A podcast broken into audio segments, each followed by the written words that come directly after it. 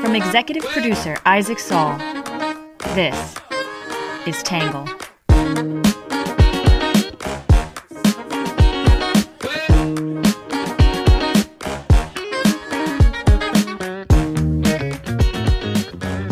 Good morning, good afternoon, and good evening, and welcome to the Tangle Podcast, a place where you get views from across the political spectrum, some independent thinking without all that hysterical nonsense you find everywhere else.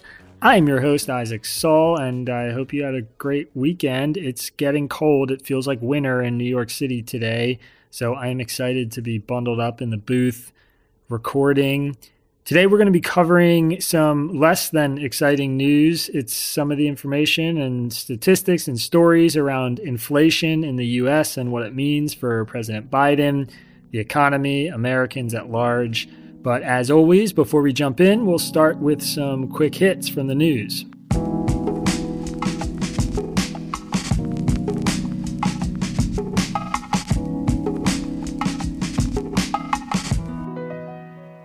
First up, Democrat Beto O'Rourke announced he is going to run for governor of Texas. This was expected in some Democratic circles, but O'Rourke made it official today with an announcement. Number two, longtime advocates of paid family leave are trying to reinsert language to include it in President Biden's Build Back Better plan.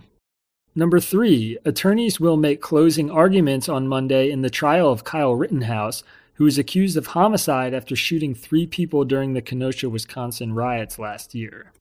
Number four, Steve Bannon, the longtime ally of President Trump, surrendered to federal authorities on contempt charges Monday after defying a subpoena to testify before Congress. Number five, a group of Republicans will join President Biden at the White House this afternoon when he signs his Infrastructure Investment and Jobs Act into law.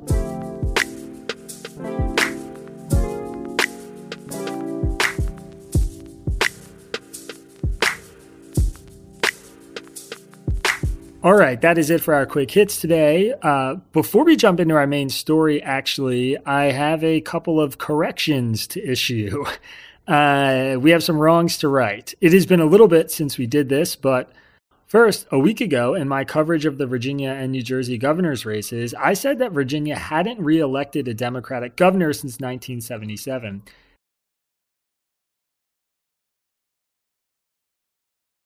A fact I accurately delivered a few times throughout the week. And only one reader noticed the mistake, so shame on the rest of you, I guess, for not catching it. Second, on Thursday, we published a widely read breakdown of the Kyle Rittenhouse trial. There were two errors in it, both of which, similar to the Virginia and New Jersey mistake, contradicted accurate information elsewhere in the newsletter. The first was a sentence that said Kyle Rittenhouse crossed state lines with a rifle he illegally obtained. This isn't true. He crossed state lines and picked up the rifle in Wisconsin, then went to Kenosha. Rittenhouse's hometown is just a short drive from Kenosha on the other side in Illinois. I made this clear in another place in the newsletter, but I also muddied it with this mistake. Finally, I referred twice to Jacob Blake, in one instance referring to his shooting, and in another instance referring to his death. Jacob Blake is not dead, which, for whatever it's worth, I knew. It was just a dumb brain fart, I guess. He is paralyzed, though. Neither of these mistakes really changed the thrust of my story, but they're errors nonetheless. I am going to model being kind to myself and give me a half point error for each of the ones in the Rittenhouse case and a full error for the New Jersey Virginia mistake. So, together, these are the 44th and 45th Tangle corrections in our 118 week history, the first corrections since October 14th.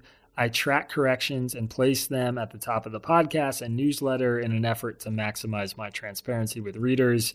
I hope you appreciate it. All right, that's it for the corrections and self loathing. We are on to today's topic, which is inflation. On Wednesday last week, the government said its consumer price index rose 6.2% from a year ago the largest 12 month jump in 31 years since 1990. A quick reminder inflation is measured using the Consumer Price Index, or CPI, which is designed by the Bureau of Labor Statistics to measure price fluctuations mostly for urban buyers who represent the vast majority of Americans. The CPI tracks 80,000 items in a fixed basket of goods and services, representing everything from gasoline to apples to the cost of a doctor's visit.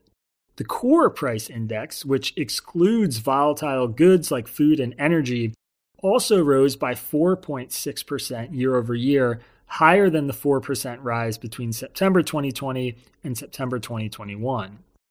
Because of the unique economic recovery we've been living in, economists have been debating whether inflationary is quote unquote transitory or not, fundamentally unsure about whether it will pass on or settle in.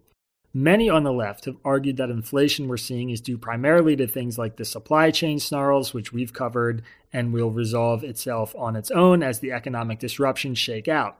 Others have argued that inflation is the result of government spending, comparing our relatively higher numbers to many European countries experiencing supply chain issues, and saying we need policy changes as well. Whether it is the result of persistent supply chain issues, government spending, consumer demand, or a combination of all three, we'll see some arguments for them in a moment.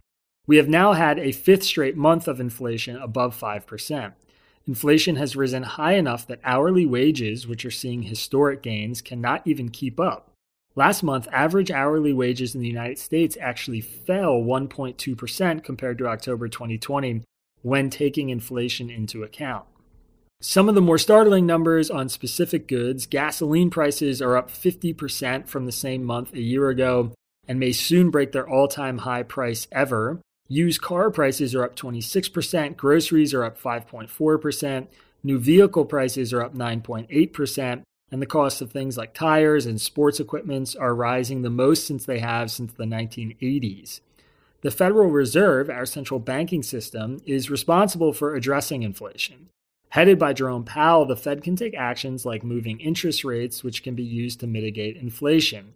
If inflation is high, for example, the Fed could increase interest rates, which would dissuade certain spending and contract the monetary supply, thus slowing inflation. This is like some basic 101 economics, but if you want an explanation about how this works in more intricate terms, there is a link in today's newsletter explaining that. You can listen to our previous coverage of inflation from mid October if you just scroll back a few weeks in our podcast. And that brings us to some of the arguments about what is happening. We'll start with the left stake, then the right stake, and then my take.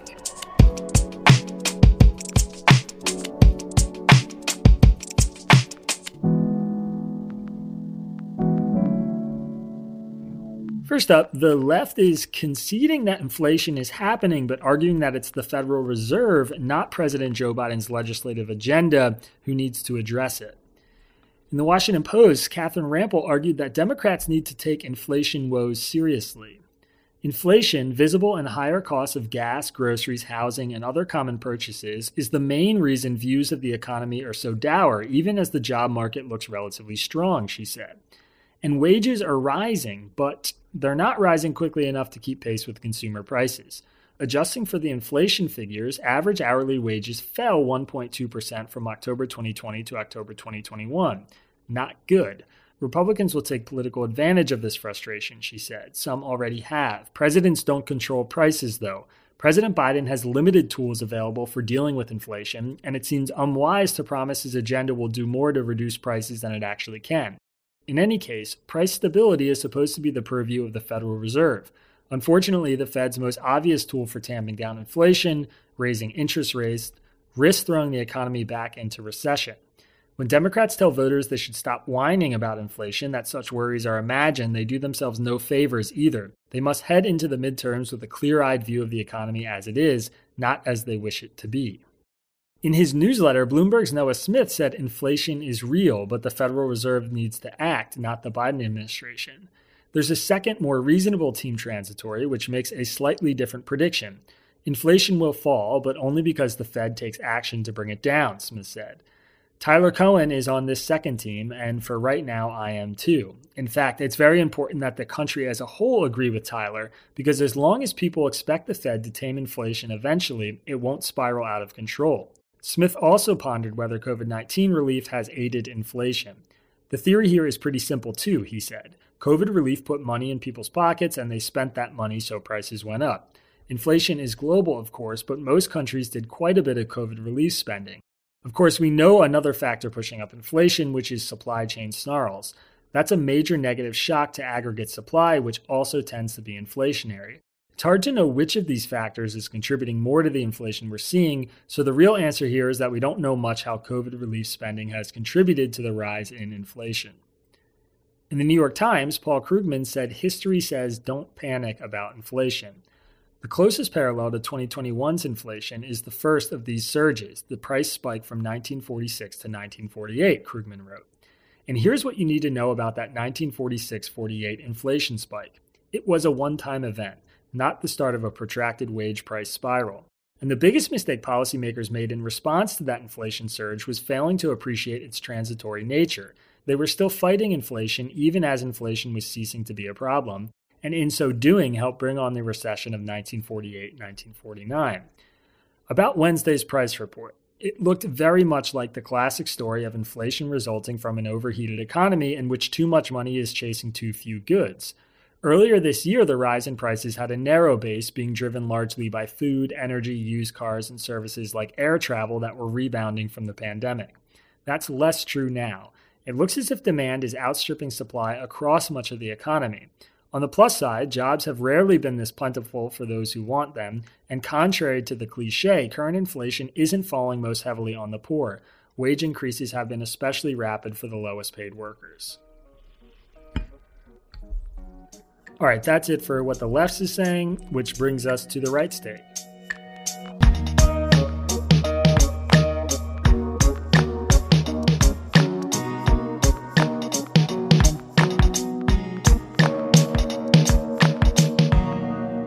The right says Biden's legislative agenda is driving up inflation and he needs to pump the brakes before things get worse. In Bloomberg, Ramesh Ponnuru said Americans think the economy is bad because it actually is. Americans have, in fact, been pessimistic about the economy for most of the last two decades, he said. Gallup's Economic Confidence Index went negative after the dot com boom went bust in 2000 and did not register sustained positive readings until the pre pandemic part of President Donald Trump's administration. It might then be more instructive to examine what our last two periods of widespread happiness about the economy throughout 1998 to 2000 and from mid 2018 to early 2020 had in common. Both were times when the standard of living for most people was rising and had been rising for a while. The public's unhappiness is not irrational now either, Ponnuru added. Income fell in 2020 as the pandemic hit. Even if living standards were rising again, positive trends would have to continue before people began to register satisfaction. But living standards aren't yet rising anyway. As the economics researchers Jason Furman and Wilson Powell III pointed out in an analysis for Peterson Institute, Total compensation is 0.6% below its December 2019 level after adjusting for inflation. Irwin wrote that economists see rising wages and rising prices as two sides of the same coin. For most people, though, the net effect in today's economy is that the coins they are getting don't go as far. The Wall Street Journal editorial board said one irony of inflation is that while it's bad for working Americans, it's great for the government. Tax revenues soar as nominal profits and incomes rise, and for evidence, simply look at the boom in state and local government coffers, the board said. Overall state and local government receipts, including federal aid, were 23% above pre pandemic levels in the third quarter through September, thanks to Congress's gusher of spending and the strong economic recovery. That's according to the Committee for a Responsible Federal Budget. Property, corporate sales, and individual tax revenue from the third quarter of 2020 through the second quarter of this year is running 18.3% above the same period two years ago. That's according to the Census Bureau. How many Americans have seen their incomes rise that much over the last two years? The board asked. Progressive states with higher tax rates are especially flush. State and local tax revenues in New York, which raised taxes on high earners this spring, is running $13.3 billion, or 21.3% higher, for the current fiscal year than that began in April over the same period in 2019. Mind you, 2019 was a very good year for state coffers. These rich states have also received plenty of welfare from Washington.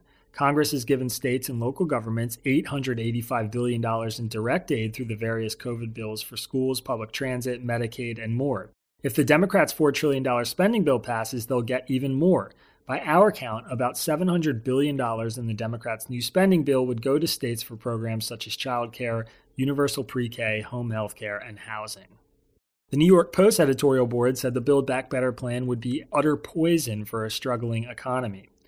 Washington has already okayed nearly $6 trillion for COVID 19 relief since March 2020, plus another $1.2 trillion just passed for infrastructure, all of it juicing demand. Generous handouts pushed by Democrats, like unemployment bonuses, have made it easier for people to stay home from work, fueling a supply chain crisis. And Biden's anti fossil fuel policies have driven up energy costs.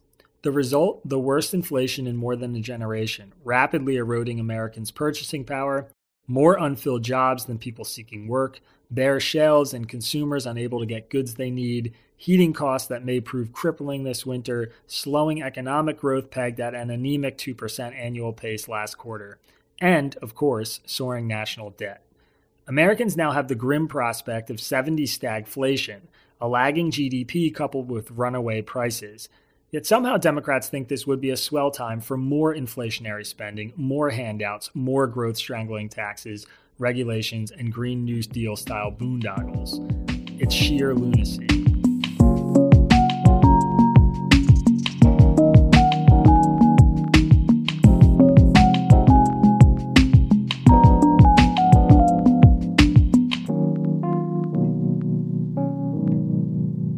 Right, that's it for the right and left's take. This brings me to my take. So, the bad news for Joe Biden is getting worse. In the last few weeks, the president has passed a huge chunk of his legislative agenda, a popular chunk at that. He got China to issue a joint climate change pledge. He saw another month of unemployment below 5%. He watched his vaccine testing mandate push vaccination rates up and he got something of a written commitment from moderates to push forward his $2 trillion social spending plan before the year is out. Six months ago, one would have thought that nothing could have stopped that from being a great week for the president. But gains in realizing his vision have been overshadowed by these inflation numbers, the supply chain crisis, a crushing electoral loss in Virginia and a near loss in New Jersey, and increasingly dire approval ratings that have now hit their lowest levels of his presidency. As I said a month ago, I'm really not qualified to opine on whether inflation is transitory or not, or what the biggest cause for it is. Economists seem to disagree and have a maddeningly muddied way of debating this stuff. But a month later, we're still talking about it, and it's still getting worse. Whether it's transitory or not is something that will have a much greater impact on how history describes this period of time than what it means for us right now. Transitory is a definition describing whether inflation will exist for a year or multiple years or a decade. Inflation appears to be here for the near term, at least for the next 6 to 12 months, and there is currently no reason to believe it is going to go anywhere anytime soon. There's been a lot of derision aimed at the left of center corporate media for dismissing inflation concerns, and rightly so. Rising costs of fuel and eggs are a much bigger deal when you are living paycheck to paycheck or have no more than $500 in your savings account which is probably true for anywhere from one in four to one half of all Americans. It's possible those Americans are still coming out ahead depending on the circumstances. As Rampell explained in her op ed, inflation may have wiped out, say, $1,000 to $2,000 of a worker's wages in the last year, but that same worker could have gotten thousands of dollars through the child tax credit and got $1,400 last spring from the latest stimulus check alone. The catch, of course, is that government money could be propping up demand or as some have argued, keeping people from working, though the data on that is not yet convincing. While those same workers struggle to make ends meet as prices keep rising, effectively taking away any positive perceptions of a humming economy, while it's harder to cover the rent each month. What is clear to me is that Biden's Build Back Better plan is going to get a lot harder to pass with these numbers where they are. Some economists have argued convincingly that such a package wouldn't impact inflation nearly as much as monetary policy from the Fed. But it doesn't really matter if Biden can't convince moderates in the Senate and the House that it's a safe play economically and politically to push through another $2 trillion of spending. Honestly, that prospect looks less and less likely by the day.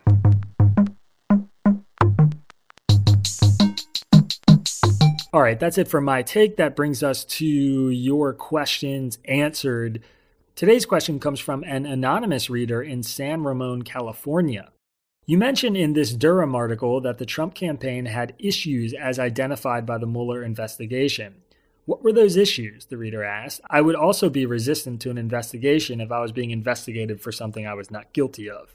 Okay, so at some point soon, maybe when Durham is done with his inquiry into the investigation, I'd really like to revisit the entire Trump Russia story with all the information we have now and do a much more fleshed out look at this what I'm about to say. But to just answer this question in kind of a top level way, the issues I was referring to are just kind of around a few familiar storylines from the news. I mean, first, the Trump campaign basically held a senior staff meeting at Trump Tower to meet a Russian lawyer who was promising to hand over dirt on Hillary Clinton. That meeting turned into nothing, of course, except proof they were willing participants to engage with a foreign adversary for dirt if the opportunity arose. Trump publicly asked Russia to find Hillary's 30,000 emails, and the same day, if the Senate Intelligence Committee is to be believed, Russian hackers went after her server. The Trump campaign hired Paul Manafort, one of the dirtiest political players in the book, and he eventually handed over internal polling data to a Russian intelligence officer, again, if you believe our own intelligence community. There is a full 1,000 page Senate report drafted by the Republican controlled Senate Intelligence Committee, which detailed Russia's interference in the election, including its belief that members of the Trump campaign were easily manipulated, that many on Trump's campaign were eager for help from people with ties to the Russian spy services, whether they knew it or not. At the same time, Michael Flynn was having back channel meetings with Russia before Trump was in office, which, depending on who you ask, was incredibly sketchy or boringly normal. In Mueller's report, he raised 10 instances where Trump may have obstructed justice during the investigation. About a half dozen of Trump's staff and aides lied to the FBI, to Congress, or to the Department of Justice during the investigations none of this looks particularly good for them. So, yeah, I mean, there's tons of stuff about the Russia investigation that was overblown. The Steele dossier was predictably complete garbage. And as I wrote last week, it's falling apart more and more every day. Of course, Hillary Clinton's campaign also should get some heat for what it was up to. I mean, clearly, Durham's investigation is showing that they were really pushing the boundaries of what was okay dirty politics. And they were, you know, propping up some of these lies about Trump and his campaign with sources who were purportedly from Russia. So this is like a big, confusing, complex story. Uh, it wasn't all that clean and above board either on Trump's side, though. And I thought the Dispatch's Jonah Goldberg, who wrote a piece titled In Defense of Both Sides and Neither, explained this beautifully. If you want to check it out, there's a link to it in today's newsletter. All right, that brings us to our story that matters today. This one is not a great story. Uh, nearly 40% of patients reported new or continuing symptoms of depression in the first year of the COVID 19 pandemic, according to a new study by Intermountain Healthcare. The study looked at 4,633 patients who completed standard primary care depression screening and found that 4 in 10 reported symptoms of depression with worsened feelings than before the pandemic. The data was presented at the American Heart Association's virtual 2020 scientific session, which warned that increased depression could lead to heart issues. The odds of visiting the emergency room were 2.8 times greater for people with depression than those without, and the odds were 1.8 times greater for people to arrive at the ER with anxiety with chest pains when they had depression. Axios has a very important story about this today. All right, and that brings us to our numbers section. This is from that Washington Post poll on Biden. It's not good for Democrats. 46% is the percentage of Americans who said they would back a generic Republican candidate for Congress if elections were held today. 43% is the percentage of Americans who said they would back a generic Democratic candidate for Congress if elections were held today.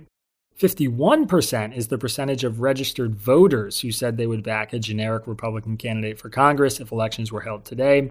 41% is the percentage of registered voters who said they would pick a generic Democratic candidate for Congress if elections were held today.